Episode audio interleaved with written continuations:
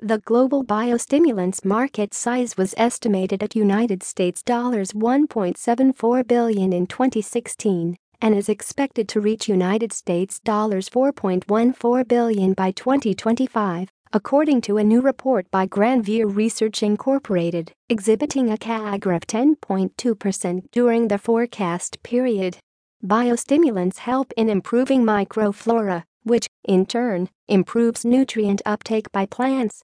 They increase antioxidant activity and reduce plant stress against the environment and various diseases.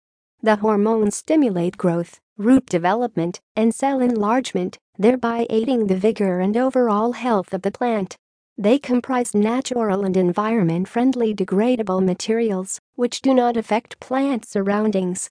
As a result, they are witnessing high demand in organic farming practices. Key market players include Novozymes AS, Platform Specialty Products Corporation, Valagro Group, and Koppert BV.